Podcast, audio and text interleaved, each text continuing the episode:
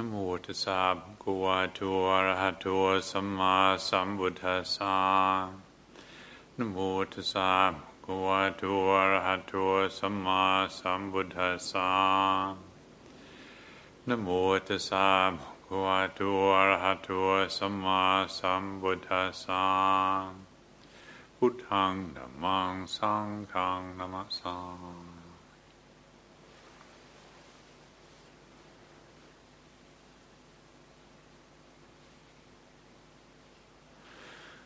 So it's time to consider together again the teaching verse uh, quoted on our calendar for this month, a teaching by Ajahn Chah, which this month says that after awakening, the Buddha and his disciples still maintained their practice. Effort was their way, their natural habit. I think we should take the example of their practice as a model for our own practice. So, this raising up, um, as any good teacher will do, the, uh, that which is important, in this case, uh, the need for constant effort, even after awakening. Uh, Ajahn Chah is pointing out here, even after awakening, the Buddha and his disciples all maintained their practice. It was their, their nature, it was their habit. And I'm sure it's something that all of us who've been practicing for a while are aware of the, the challenge of keeping effort going, keeping it constant. So, how do we keep our effort constant uh, in any skill or craft or ability? If we want to really excel, if we, if we want to do well, then does take a consistency of effort. You can't try a little bit, dabble. I mean, you dabble for a while, and that's not the same thing as consistently applying effort. And and if we dabble, for instance, at our meditation, it doesn't ever really get very far. It's like it's like learning a language. You try to learn a language, and I'm sure many of us have tried to learn a language later on in life, and it doesn't come so easy.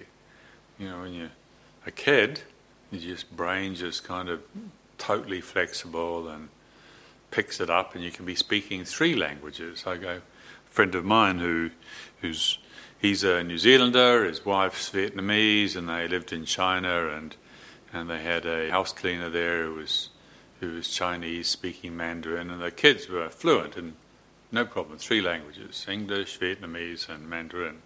Absolutely no problem. And for them, it was effortless. For us, uh, it's a good example, I think, a good metaphor for you really have to make effort.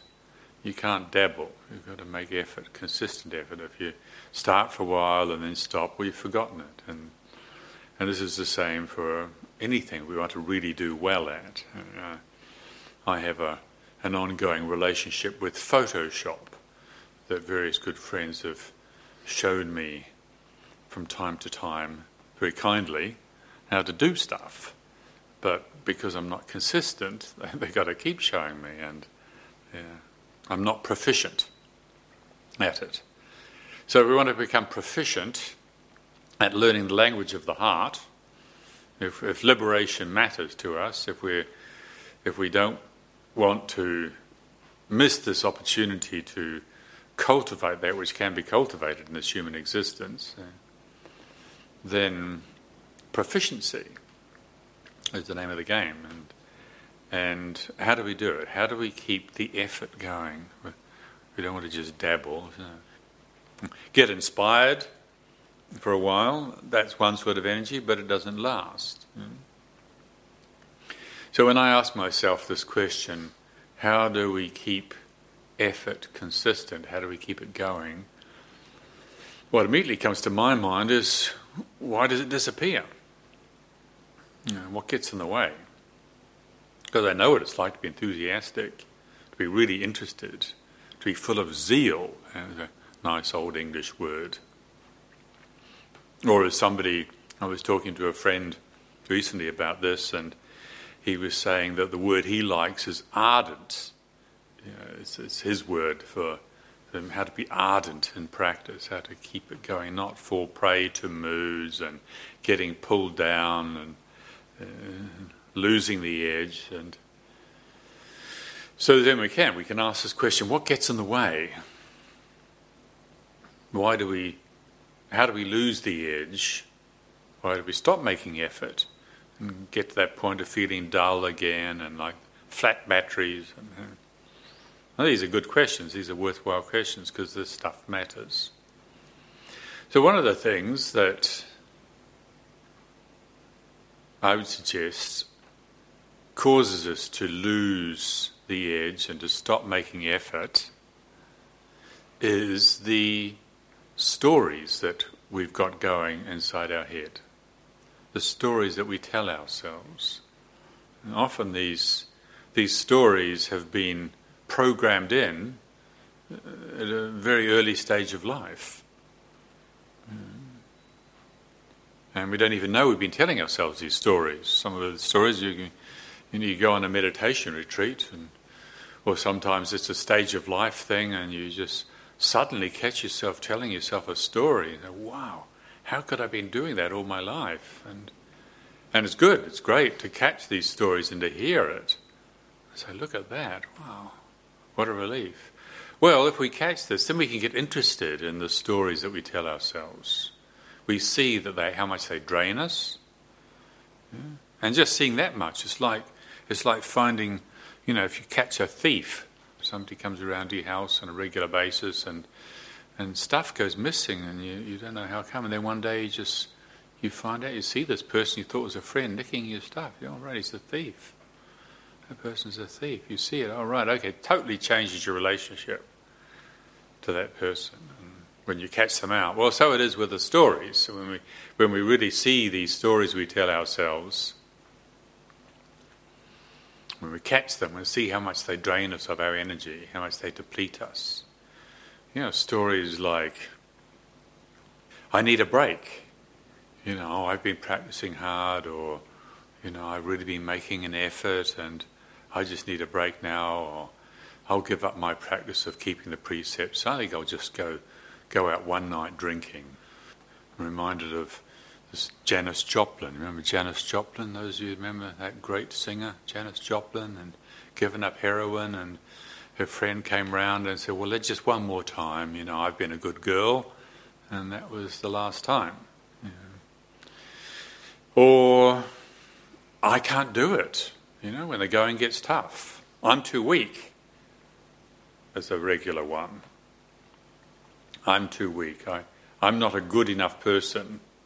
I'm not a good person. If you're, if you're told early on in life that you're not capable, well, you can get that story going and and carry on. And you, so basically, we build up this habit of stories in our heads that are often unconscious and causes a huge amount of suffering.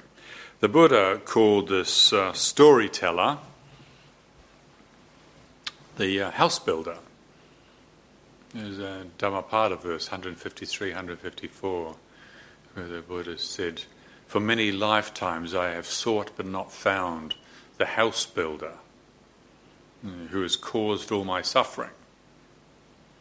For many lifetimes I've sought but not found the house builder who's caused all my suffering. But now you are seen and no more building will be done. All craving has ended. My heart is one with the unmade. How wonderful. All craving has ended. My heart is one with the unmade. No more building, no more stories, no more creating these spaces, these abidings that limit. Yeah, that's what we do when we, we create these stories about I'm like this, I'm somebody who, he can't do this. Yeah. I'm one of those people who can't do that. So, well, who said we can't do that? Or, yeah. So these stories that we create are something that seriously limit us and are really worth getting interested in. Not making bad. You know, again, when the, the Buddha talking to the house builder, otherwise known as Mara, he never hated Mara, never got angry at Mara. You know, he just said, I see you, Mara, I recognize you. So the storyteller, you know, if you've suffered enough in life, you can get upset with the storyteller, you know, get angry at him or her, as the case may be. And that doesn't help. So we're not talking about hating the storyteller, but recognizing the stories as stories, recognizing and and little by little, hopefully, moving in the direction that, as the the Buddha wanted us to see, that which all the stories are covering up. You know, why are we so desperate in telling these stories? You know, they're covering up something. And the Buddha eventually saw it as craving. The Pali word tanha, craving, this oh, thirst. And he hadn't seen it. Many lifetimes, even somebody of the Buddha's ability, it took many lifetimes to get to see this this force of craving that undermines our well being, keeps us always in a state of discontent, always in a state of agitation. Nothing's ever good enough. There's always something wrong. Hmm. So we don't see craving, and so we create these stories to help us cope with the suffering. Craving is the cause of the suffering. Well, we don't see the craving, so we've got the suffering. How do we make sense of it? How do we cope with it? Well, we create these stories, and then these stories become a habit. Hmm, the habit of storytelling that we have going is also called personality. That's what our personality is. It's a, a pattern of habitual storytelling. And the way it is these days is that it seems to be, for many people anyway, that uh, people worship this. It's like an idol, the personality, my personality. And the world worships it, polishes it, and bows down to it, promotes it, sells it, cultivates it. Where the Buddha, his insight, identified personality belief as a disorder and at the first stage of liberation, the first stage of unshakable insight, otherwise known as sotapanna or stream entry, this is one of the veils that falls away. It's not like the Buddha didn't have a personality. Anybody saw him could say, well, the Buddha's this or that sort of a personality, but the Buddha was never shaken, never intimidated by these conditions, otherwise, that the world calls a personality. And if you've ever had the good fortune of spending time in the company of somebody who has that level of insight, you, there's no drama for such people. There's no drama. So the habit of storytelling manifests itself as our as our personality, and we tend to all become slaves to it, and it gobbles up a huge amount of energy.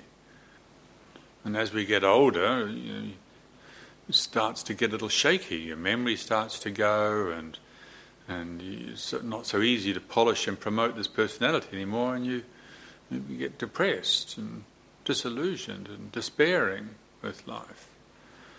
So the Buddha's encouragement, the teaching of all the great teachers, is don't wait until you get old and start losing it. Uh, cultivate the spirit of interest into these matters until we can unearth them, dislodge them, see through them, see them as uh, for what they are, like a, like a rainbow. If you've got a beautiful personality, like a rainbow, a gorgeous, beautiful thing, but it's nothing. It's an optical illusion. Looks like something, but it's not. Yeah.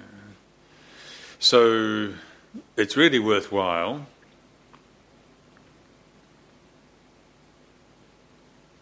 becoming conscious of the storytelling, not demonizing either the stories or the storyteller, but learning to not believe them. We don't tell all these stories to ourselves, and it's, it's not because we're bad, we're not bad people. I mean, this is just the way that the unawakened mind operates to cope with the natural consequence of deluded desire. Again, it's important to understand that desire is not the problem. We're not demonizing desire, it's craving. It's uh, an unawakened, uninformed, uninspected relationship to desire that manifests as craving. The Buddha had desire. He didn't have desire, he wouldn't be motivated to help anybody, and so on. Desire to go and take a bath, and desire to have somebody rub liniment in his back when it's painful in his old age. Uh, desire is natural, normal.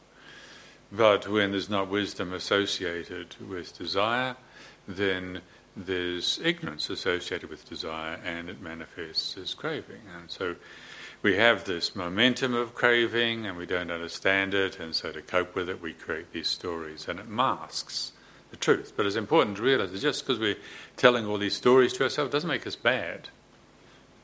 Just because we're deluded doesn't mean say we're bad. We might feel that way. Over my years as a as a monk, I can remember uh, several occasions where I have been accused of various unpleasant things that I felt were not warranted, and yet I was unsettled by that. Why do we get unsettled? Something. If you didn't do it, why why are you getting disturbed? I said, well, you look into that. You see, well, it's because the stories were telling us. You know, for the first 18 years of my life, I was told that I was a sinner. You're bad. You're guilty. You know, over and over again on a regular basis, that I am a sinner.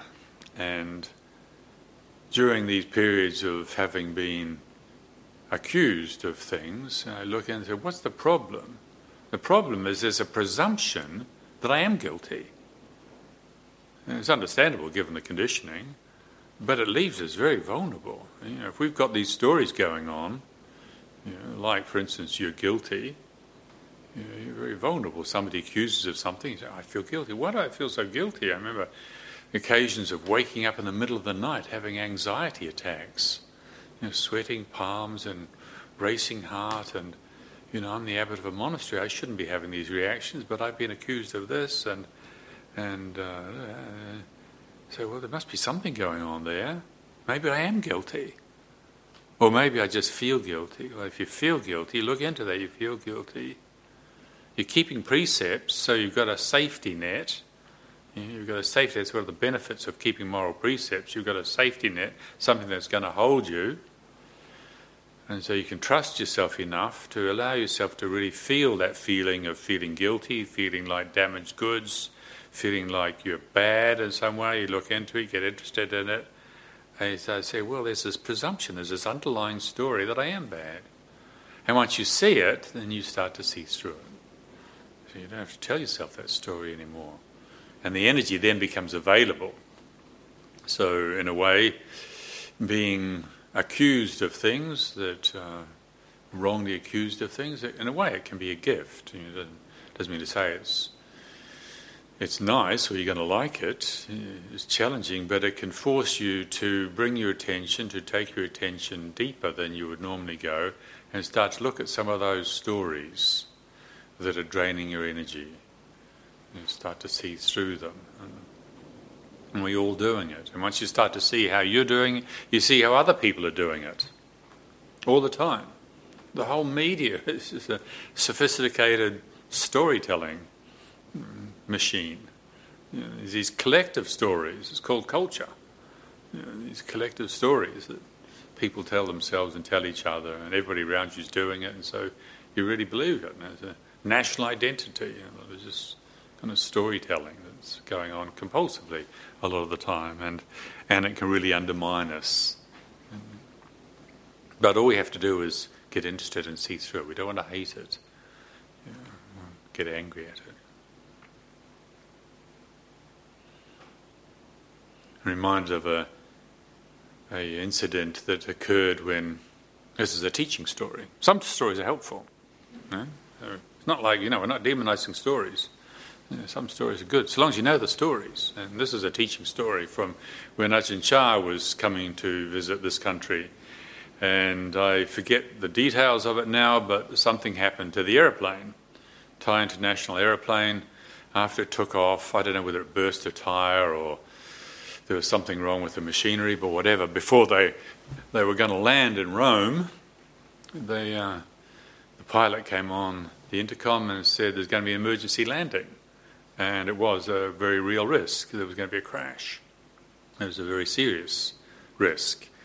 And of course, the reverberations through the aircraft, the kind of panic taking over, and the, uh, the women being told to take off their high heeled shoes, and, and Ajahn Chah having to take out his dentures and stick them in his pocket, and whatever things that you do when you might have a crash. And and what happened was these, uh, these, some of these Thai men uh, came rushing up to Ajahn Chah, asking him to save them.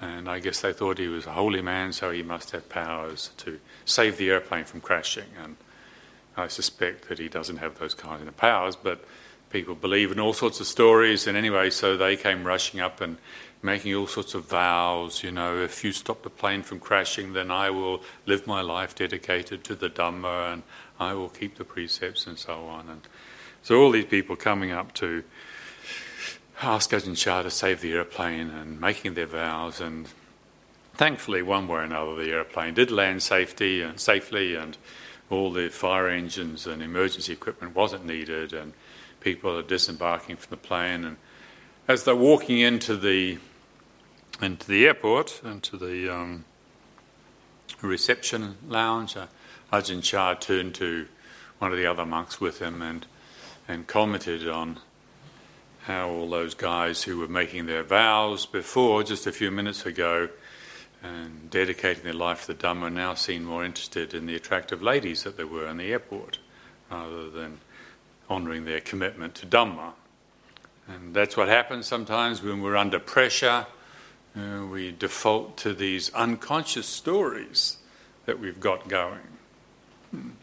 So I'm pleased that uh, that aircraft didn't crash, and, and of course one wouldn't wish such life-threatening circumstances on anybody. But sometimes when we are faced with a crisis, for instance, like a medical prognosis, uh, especially a terminal medical prognosis, or somebody else we know or love dies, and, or sickness, or, or threatened with losing a job. In other words, we're under pressure that we can get in touch with the stories that we tell ourselves that limit us consistently, compulsively.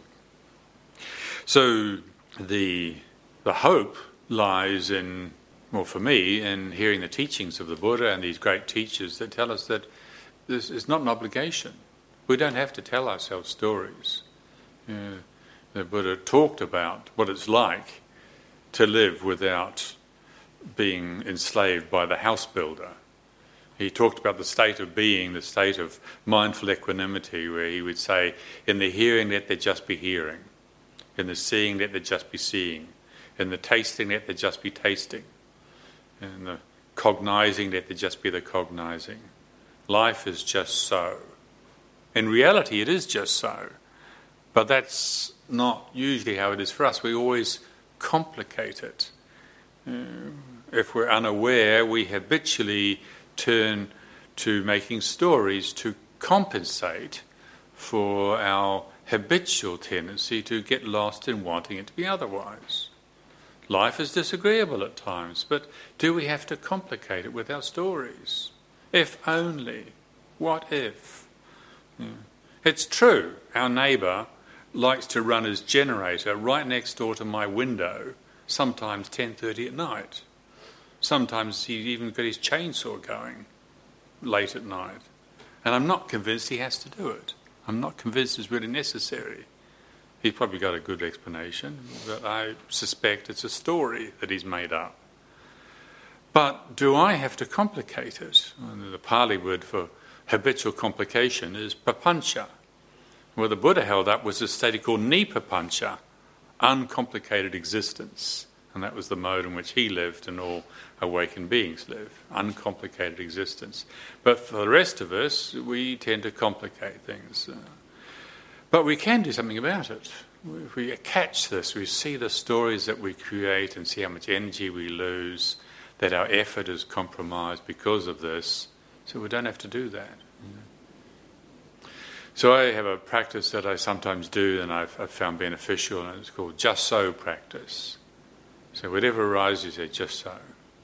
You meditate on just so. You're sitting there, whatever you're doing, pain in the knee, it's just so. It is, it's just so. It is just so. I'm not making it up, it is just so. It's pain in the knee. Now, of course, you don't get silly and damage yourself, but instead of complaining about it, you say it's just so somebody next to you is breathing too loudly. It's just so. You don't like them breathing loudly. It's just so. You're disliking is just so. So we can exercise this. Everything that comes up, you meet it with just so. It is just so. It is what it is. The sound is just the sound. The ear is just the ear. The hearing is just the hearing. The disliking is just the disliking the not wanting to take responsibility for the disliking is the not wanting to take responsibility for the disliking. Meet it with this just so, just so, and this one way of undermining the compulsive storytelling and hopefully moving in the direction of a pure, unadulterated just knowing. Just knowing. And that's the freedom, that's the refuge that the Buddha and the great teachers have encouraged us towards. It's not finding life always thoroughly agreeable. You know, we don't have to make a problem out. of it, It's a choice whether we're going to add something to it or not. You know, the pure, unadulterated, just knowing of an awakened human being, that's the vision, that's the aspiration. And, hmm. I know I've mentioned this before, but I think it, it um, it's worth mentioning again that again talking about our teacher Ajahn Chah, that as he was getting older and sicker, and uh, his brain was, you know, he had a series of strokes, and his brain wasn't working like it used to. But he was talking about it in this totally nonchalant way, just saying, "Well, it's just like that. It's just so. My brain's not working. It's, it's like this." You know, he knew what was going on. He was saying, "You know, I open my mouth and." And I want to say, Sumedho, come here, but what I hear the words coming out is, Anando, come here. And so I want to say, Sumedho, come here, but I open my mouth and what comes out is, Anando, come here. And he said, and it's not a problem. Yeah. The conditions are disagreeable. I'm sure he didn't like it that way. But he was identified with that which is prior to the conditions, which is the knowing, the just knowing. Now, I think personally tremendously important that we get a clear understanding of this. You know, the conditions, yes, there are time and place to try and adjust the, the, conditions, and you know maybe have a little word with the neighbour and say maybe you know turn that thing off at six o'clock would be a good idea. we can adjust conditions, manipulate conditions to some degree, but that's not liberation. We're never going to succeed in adjusting all the conditions to being thoroughly agreeable to some degree, to some conditions, are going to be disagreeable. But the goal, the aim, the focus of our effort needs to be towards that which is prior to all the conditions, the pure, unadulterated, just knowing. That's not compulsively adding anything to the conditions or taking anything away from them. You know, sometimes we talk like this and it sounds like we're life denying. You're not supposed to have any fun. Well, I'm pretty sure awakened beings have a really good time. Yeah, a really, really good time. I imagine they're having such a good time we can't even imagine it. Because yeah, they're not driven by compulsive habits. Yeah. So thank you very much this evening for your attention.